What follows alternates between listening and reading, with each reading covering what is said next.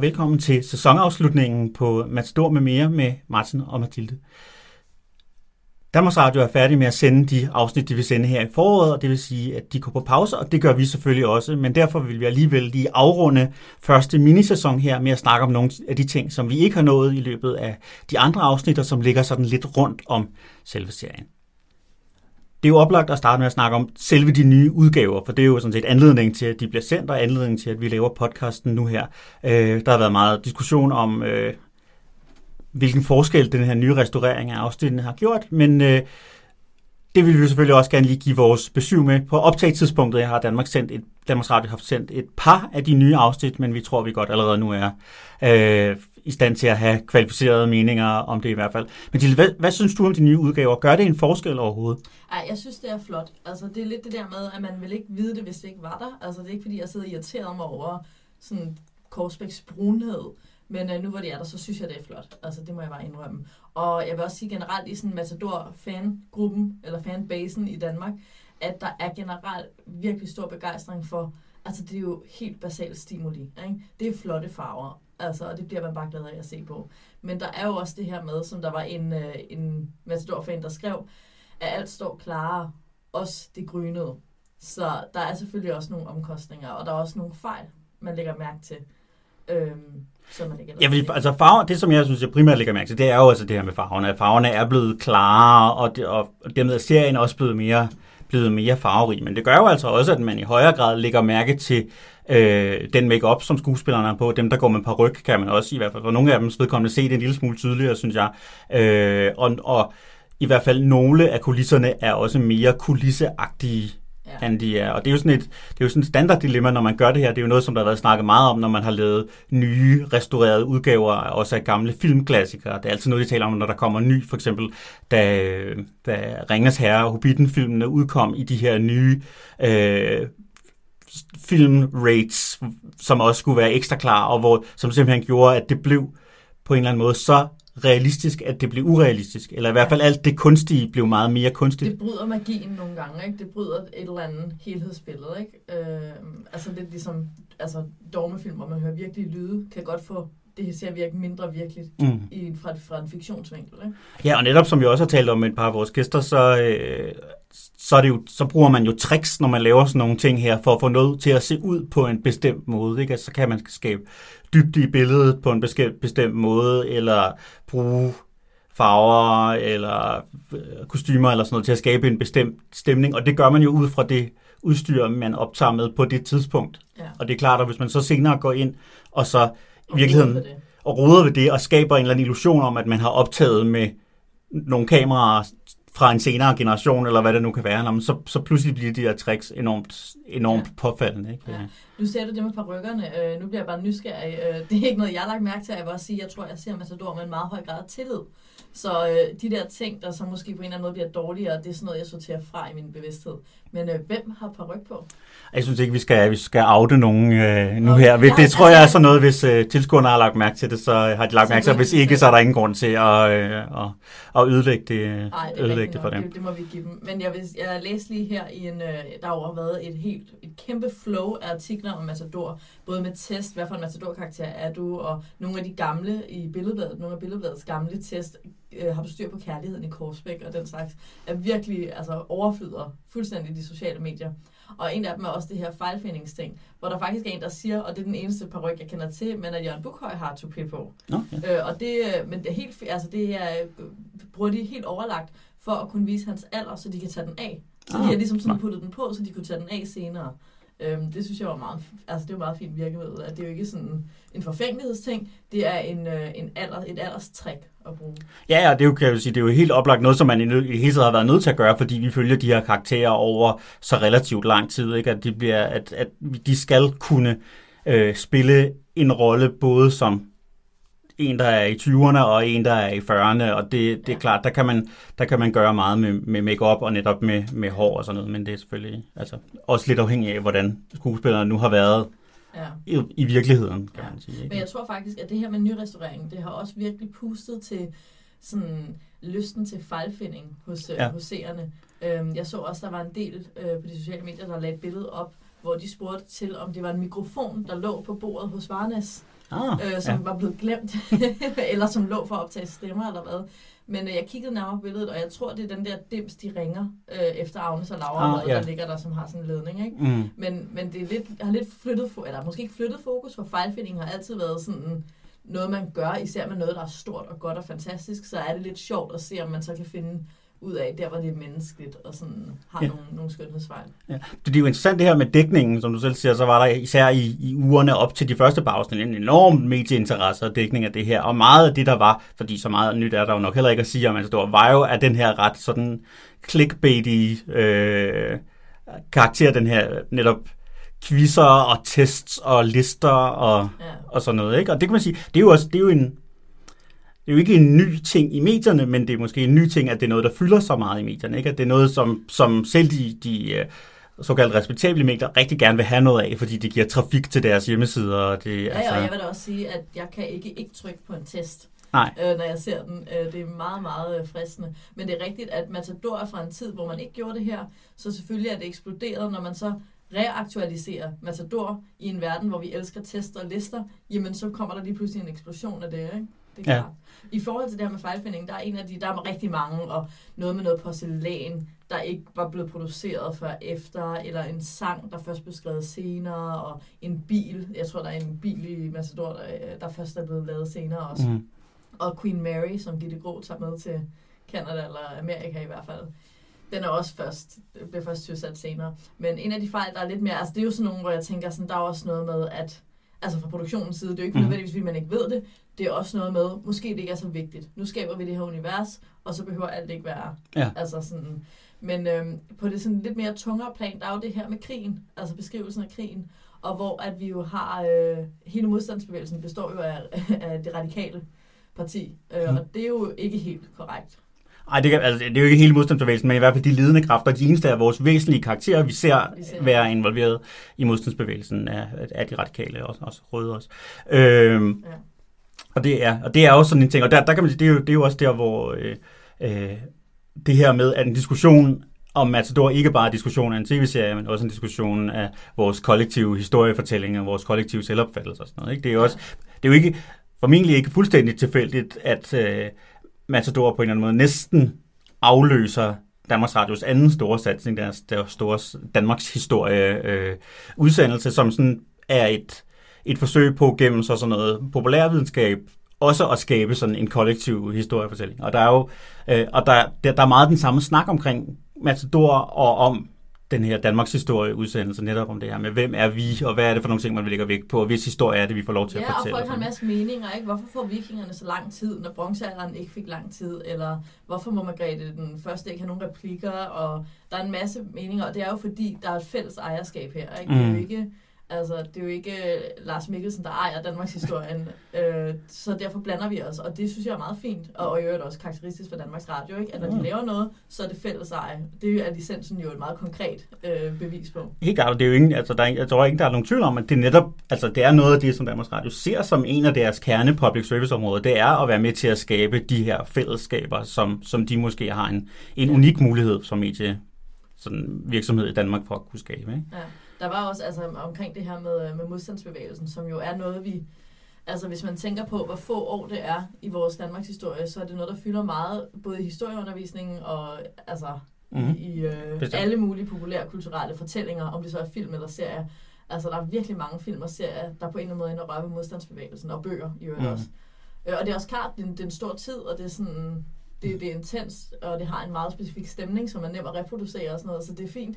Men øh, der var en af, en af vores lyttere, der bemærkede, øh, at, øh, at Korsbæk jo faktisk er en af de byer, der allerførst har en organiseret modstandsbevægelse. Ja. Fordi de allerede er i gang i 1942. Ja.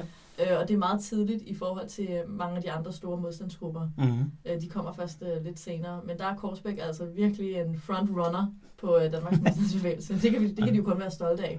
Det bliver interessant at se til efteråret, når, øh, når både Matador og øh, Danmarks Historien kommer tilbage på skærmen, hvor det jo Danmarks Historien netop også skal lave afsnit, der handler om den samme tidsperiode, som, som Matador-afsnittene dækker, og sige, hvordan det ligesom går i... Altså, altså det, det gør det nok ikke. Jeg kan ikke forestille mig, at de vil have sende de to serier med særlig stort overlap, men, men når vi kommer frem til de der afsnit, der, så vidt jeg har læst, så kommer Danmarks historien, der kommer til at være et fra 1900 til 1950, og så fra et fra 1950 og frem til i dag. Og det der afsnit fra 1900 til 1950, det bliver interessant at se, hvordan de går i dialog med en masse af de ting, som, som Matador også beskriver. Jeg håber, at de kalder det afsnit Matador-afsnittet. Altså, det kommer det i hvert fald til at hedde folkemål. Det ikke? kunne man sagtens fortsætte. Det, kunne det er jo præcis den periode, vi har, vi har noget at gøre i Korsbæk. Apropos det her med det, øh, det moderne, så kunne jeg faktisk godt tænke mig at snakke om, jeg synes, der var en meget sjov øh, artikel i Politiken. Det er jo en af dem, der har gjort noget sådan lidt andet, hvor de har været ude og spørge øh, manuskriptforfatteren Nikolaj Stjerfi, som jo blandt andet har lavet øh, øh, Broen øh, og en masse andre sådan af de her den her nye generation af danske serier, om hvad han ville gøre, hvis han skulle lave Matador forfra. Øh, og så er han så kommet på nogle, med nogle forskellige bud på, hvad han, hvad, hvad han ville gøre anderledes. Øh, en af de ting er netop det her med, med modstandsbevægelsen og, og den rolle, som de radikale spillede i modstandsbevægelsen, og hvor meget, hvor stor modstandsbevægelsen i det hele taget var, osv. osv. Øh, men en af de ting, han også nævner, det var, at han, øh, hvis han skulle lave serien i dag, ville have lavet karaktererne være mere sådan øh, komplekse, eller i hvert fald sørge for at vise flere forskellige sider af, af, af de forskellige karakterer. Altså for eksempel have, have nogle af de karakterer, som bliver præ- præsenteret som værende de meget gode og rummelige og sådan noget, som jo har sine svagheder i Matador, men dem vil han øh, give deciderede sådan negative dæmoner, sider, ja. give nogle dæmoner simpelthen ja. i dag. Ja, men det kunne også have været interessant at se øh, grisehandleren øh, være lidt... Øh, enten være lidt småracistisk, eller lidt, øh, på en eller anden måde lidt fjendtlig, fordi mm. han er så godmodig, ikke? Det kunne jo, være meget fint. Der må jo være, at alle mennesker bliver på et eller andet tidspunkt irriteret på et eller andet, ikke? Jo. Og han er bare sådan, og det gælder også Katrine Larsen, og sådan, at de er bare, der er ikke en finger at sætte på dem ja. i deres godmodighed. Ja, ja, ja. Elisabeth og Dr. Hansen. Ja, det er rigtigt. Ikke, øh, man kan sige, at Elisabeth, hun får lidt, øh, men det er jo også det her med, at de nuancer, der er, det er jo ikke fordi, de er unuancerede karaktererne,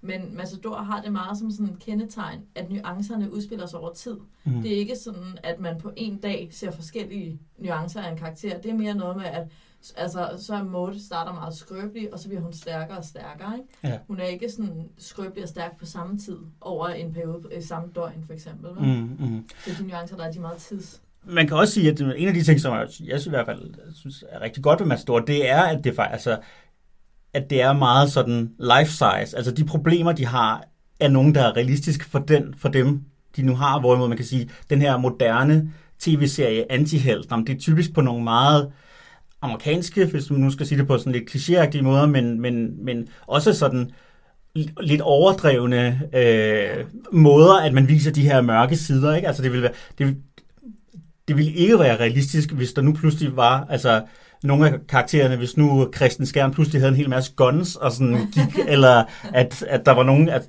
at der var nogen, der altså, røde voldtog Agnes, eller et eller andet. Altså, det ville, det ville simpelthen ikke være Ej, realistisk til... Nej, og det er jo nok også en af styrker. Det ville kunne skabe drama, måske internt i serien, men det ville ikke... Men det ville også ødelægge noget, ikke? Ja. Fordi det, der er styrken med Matador, det er jo, at at vi ikke, og det ved vi jo også fra livet, det er jo ikke sådan, at man kun føler sig krænket, når man er blevet voldtaget man føler sig også krænket over mindre ting, ikke? og ja. man bliver også glad over, det er jo ikke, man bliver ikke kun glad, fordi man vinder en milliard i lotto, man bliver også glad, fordi der er en, der er sød ved en. Mm. Og det er det, Matador kan, øh, at reaktionerne er så, altså har den vide, som, en menneske, som et menneske har, mm. men på de ting, der betyder noget for os, ikke på de ting, der betyder noget for alle, som ja. for eksempel sådan, ja, vinde i lotto, det vil gøre alle glade. Ja, ja. Men, men, men et, et helt rent mahonibord, det mm. gør mod glad. Netop. Altså sådan, det er sådan, vi har nogle specifikke ting, der kan udløse de store følelser, og sådan er det jo også i livet. Og der er Matador virkelig troværdig. Mm. Ja. ja, og man kan sige det, og på en eller anden måde er det jo også mere interessant at lave den der udforskning. Af, altså, det er mere interessant, at herr Svend han arver nogle penge, og det er jo, sådan, det er jo en, en, en erfaring, som der er med nogen, der har, at de pludselig arver noget, som de ikke havde forventet. Men det man kan sige, det er jo et beløb, som gør, at han kan gå fra at spise på jernbanecaféen og til at spise på, øh, på postgården. Det er ikke sådan, at han pludselig er mange milliardærer og køber, hvad der sådan er, er vil være 30'ernes svar på en luksusjagt, vel? Altså det er ikke sådan, fordi det vil... Er det ikke overdrevet? Nej. Det er ikke, det er ikke overdrevet, og det, og, og, det, det er en mere inter- og det er en mere interessant udforskning af karakteren. Hvad gør han, når han får den her lille smule penge, i forhold til, hvad gjorde han, hvad ville han gøre, hvis han pludselig fik... Ja, fordi svaret er ikke lige så klart, vel? Nej, nej. Altså sådan, så det, og, og det, det er nok, den her slat penge er nok til, at hans selvfølelse svulmer op, ikke? Mm-hmm. Øhm, så det, det er rigtig nok. Og jeg, jeg tænker også på sådan noget som, For eksempel så har vi House of Cards, hvor at et af temaerne er sådan øh, en løgnagtighed, ikke? Mm. Og sådan, altså at svindle. Og det er, sådan, det, det er USA's præsident, der svindler. Det er meget intenst og stort, og konsekvenserne er enorme. Og der er det jo... Øh, altså det Matador kan, det er jo, at så er det en byrådssekretær, der mm. svindler lidt. Og det er bare ikke så stort og vigtigt for alle. Nej. Og alligevel, mm. så betyder det lige så meget, altså når vi ser den serie, så er vi lige så forarvet over byrådssekretærens adfærd, som vi vil være det over. Så det er som om, at man har fjernet nogle af de der nemme virkemidler, som mm. gør, at noget er vigtigt for hele verden. Dem bruger man ikke i Matador hvis det skal være vigtigt, skal det være, fordi man simpelthen føler med karakteren. Mm. Ikke? Og det er ligesom det, det, det, det, det der er reglen. Ikke? Mm. En af de andre ting, som øh, Nicolai Scherfi han nævner, det er jo så noget med, med billedsproget og æstetikken, og han er jo også, altså lidt på det, vi talte om lige før, det her med at sige, at man ville bruge den teknologi, der var til rådighed i dag, at man vil bruge de her lidt lettere og mere mobile kameraer, som stadigvæk kunne skyde i, i high def. Man vil kunne bruge uh, computereffekter til at skabe, altså bryde de relativt begrænsede muligheder, man har i Matador for, hvad for nogle locations man kunne bruge, fordi man i højere grad ville kunne tage ud, og så kunne man fjerne digitalt nogle af de ting, som måske ikke passede ud på der, hvor man nu optog. Og sådan noget. Hvilken for, altså, tror du, det ville give noget? Hvis, altså helt, hvis nu man forestiller sig, at man står og siger, om de havde de havde haft større muligheder for sådan, at man kunne bruge nogle flere forskellige locations, eller de kunne skabe øh, nogle lidt større senere ja. øh, digitalt. Altså... Jamen, jeg tror, det vil være sådan, altså jeg tror, at, at karaktererne og deres udvikling og deres menneskelighed, det tror jeg rigtig, er det rigtig nemt at oversætte til en moderne serie, og det vil stadigvæk, stadigvæk fange alle. Mm-hmm. Men jeg tror noget, som, øh, som mange ser om Matador som en hyggeting, eller en mm. tryghedsting, og den kører i baggrunden. Og det grunden til, at den kan det, grunden til, at den kan det der hygge, det tror jeg netop er på grund af den stillstand. Mm. Så hvis man skruede op for sådan mobiliteten af kameraerne og tempoet og sådan altså på alle måder lavet sådan en, en sådan teknisk øh, forstyrrelse, så tror jeg godt, at man kunne, så kunne jeg godt forestille mig, at den ville miste noget af den ro, den mm. giver, når man sætter den på. Ja. Altså, øh, så det, det tror jeg, at der kunne den miste noget. Den ville ikke miste noget af, hvor interessant den er med plot og karakter. Fortællingen, mm. den ville måske bare blive bedre og mere sådan, øh, mere sådan spændende mm. øh, i virkeligheden. Men jeg tror stadigvæk, at, sådan, at noget af hyggen og noget af roen og noget af trygheden, det ligger i det tempo, som kameraernes teknologi tvinger den til. Mm. Ja, man, man må altså også sige, at det er faktisk noget af det, som måske er allersværest at skabe med sådan noget øh, computereffekter. Det er netop sådan autentiske, historiske et eller andet, fordi det kommer til at virke Øh, det kommer til at virke netop det modsatte af det, der er meningen, nemlig kunstigt. Altså det kommer ikke til at virke levet i. Altså, øh, Nicolas Jarvi, han bruger selv en kongelig affære som sådan det positive eksempel øh, på noget, man, hvor man netop har været inde og genskabe øh, København i den tid, eller filme nogle af de steder, hvor man har tilbage i København fra den tid, så ja. til at, at bruge scenografi. Og en kongelig affære er en rigtig god film. Men jeg kan huske, da jeg så den, hvor jeg lige præcis lagde mærke til det modsatte, jeg lagde mærke til alle de ting, som jeg kunne se, at filmskaberne har måttet gøre for at gøre det her. Ikke? Der er sådan en scene, hvor de kommer kørende ned der forbi Regensen, ja. og så kan man simpelthen se, hov, der er lagt, der der er en, øh, en elmåler, som de så har lagt sådan en lærredsæk henover, sådan mm. helt tilfældigt, ja. ikke? og man ved simpelthen, man kan se kameraindstilleret, at det flytter sig, og så stopper det på et tidspunkt, og hvis det havde bevæget sig et centimeter mere til venstre, så ligger der en Arnold Busk, ikke? Altså, og det, i hvert fald hvis man kender de byer, det bliver optaget i, så bliver det sådan set endnu mere kunstigt, fordi vi kan se, at jeg har kun valgt det, lige præcis den her indstilling, fordi det er her, I kan undgå at få de moderne ting ind i. Og der kan man sige, at ved at foregå, foregå på en helt nykonstrueret scene, ja så har, altså, så har filmskaberne jo inden for det budget, de nu har haft, haft mulighed for simpelthen at skabe noget, som er ubesmittet af... Ja, fordi man kan sige, at du kan ikke fjerne folks viden, så hvis du minder dem om det, de ved, så mm. har du et problem, ikke? Altså, det, det er klart. Øhm, noget andet, øh, vi jo også øh, har i anledning af det her bonusafsnit, øh, vi gerne vil lave, det var, at øh, vi vil gerne høre fra jer lyttere. Så vi har spurgt ud, øh, om der var noget, som I gerne vil have, fik noget opmærksomhed fra Matador. Noget, der undrede jer, eller nogle scener, I bare synes er fantastiske, som, lige skulle sådan, som vi skulle tage op, sådan, så alle kunne, finde, kunne øh, blive mindet om, hvor fantastiske de er. Øh, og vi spurgte ud, og vi har fået en masse, øh, en masse henvendelser. Der er selvfølgelig rigtig mange Matador-fans, der, der har deres helt specifikke enten spørgsmål, de aldrig har fået svar på, eller, eller øh, bare ting, de synes er dybt fascinerende. Et af de øh, fænomener i Matador, der har skabt allermest debat og bliver ved med at gøre det, og som er, altså vi kommer ikke med et svar på i dag, kan jeg godt sige, der er ikke noget svar på det her, men som bliver ved med at være et mysterium, det er jo Arnesens død. hvad dør han af? Vi har jo en scene, hvor Ingeborg, øh, helt på, og det er jo virkelig dejligt, fordi hun formulerer spørgsmålet, som vi alle sammen har. Hun går til lægen, hun går til dr. Hansen, og så spørger hun, hvad døde han af? Og så siger dr. Hansen, ja, hvad døde han af? Og det er jo, øh, det er jo ikke noget svar. Så siger han, at han fik hjertestop. Og så pointerer Ingeborg, jamen sådan dør jo alle. Altså, det er jo lige mm. meget, om det bliver skudt i skulderen, eller sådan... Tænk set dør du af dit hjertestopper, ikke? Det, det, altså sådan, det er at dø. Det er jo bare synonym med døden. Det er hjertet, der stopper. Så det kan vi ikke bruge til noget. Har du nogle uh, teorier? Altså, man kan sige, altså der er jo, der er jo de oplagte, men, men jeg, jeg, jeg tror, man skal tilbage og se det frame for frame, hvis der ligesom er lagt noget hemmeligt, uh, hemmeligt ud. Altså man kan sige, stress er jo en, er jo en mulighed, en eller anden form for, for overdosis af, af smer, smertestillende eller nervemedicin er også, også bestemt en mulighed, som så kan være mere eller mindre bevidst. Ikke? Ja. Altså der er, jeg kan ja, ikke forestille mig andet, at Larsen han, han tager noget, har haft et eller andet brug for Du tænker, at, han, at det er en handling i hvert fald. Du forestiller dig en handling. Altså, vi har en, øh, en af vores lyttere, Lars Øen, han skriver, et stadig tilbagevendende tema øh, er Arnesens død. Selv mener jeg, at det var naturlig død. Men jeg har deltaget i mange nok debatter til at vide, at både gas og pistoler har sine tilhængere. Mm. Og det er jo fordi, det er jo noget, blandt andet Laura starter ved, at tror jeg, hun synes, hun kunne lugte noget gas. Og jeg tror, det er Misse Møge, der siger, at der er nogen, der mener, at de har hørt et skud, så måske han har skudt sig med en af Oberstens tjenestepistoler. Mm. Øh, det jeg jo tænker her i år 2017, er vi, det er, jamen, der er også bare noget livsstilssygdom, man mm. godt kunne forestille sig. Ja. Altså, hvis du kombinerer øh, cigar og whisky og ingen motion. Altså, jeg mener bogstaveligt talt ingen motion. Jeg ved godt, de har råd til en bil til sidst. Ikke engang sex. Ikke engang sex. Det får han heller ikke lov til. Der er fuldstændig stillstand fysisk, og så er der ja. den livsstil, og så putter du stress, økonomisk stress, mm. ikke? oveni. Jeg tror, vi har nok, altså nok øh, risikofaktorer her, øh, til faktisk at tale om sådan øh, konsekvenser for højt blodtryk og mm. den slags ting.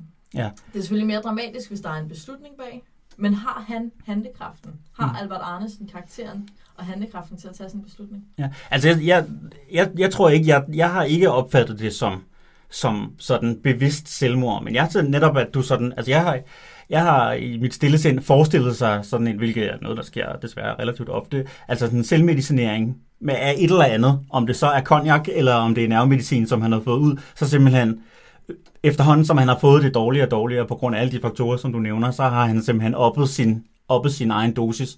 Ja. Og på et eller andet tidspunkt, så er hans, hans krop måtte bukke under.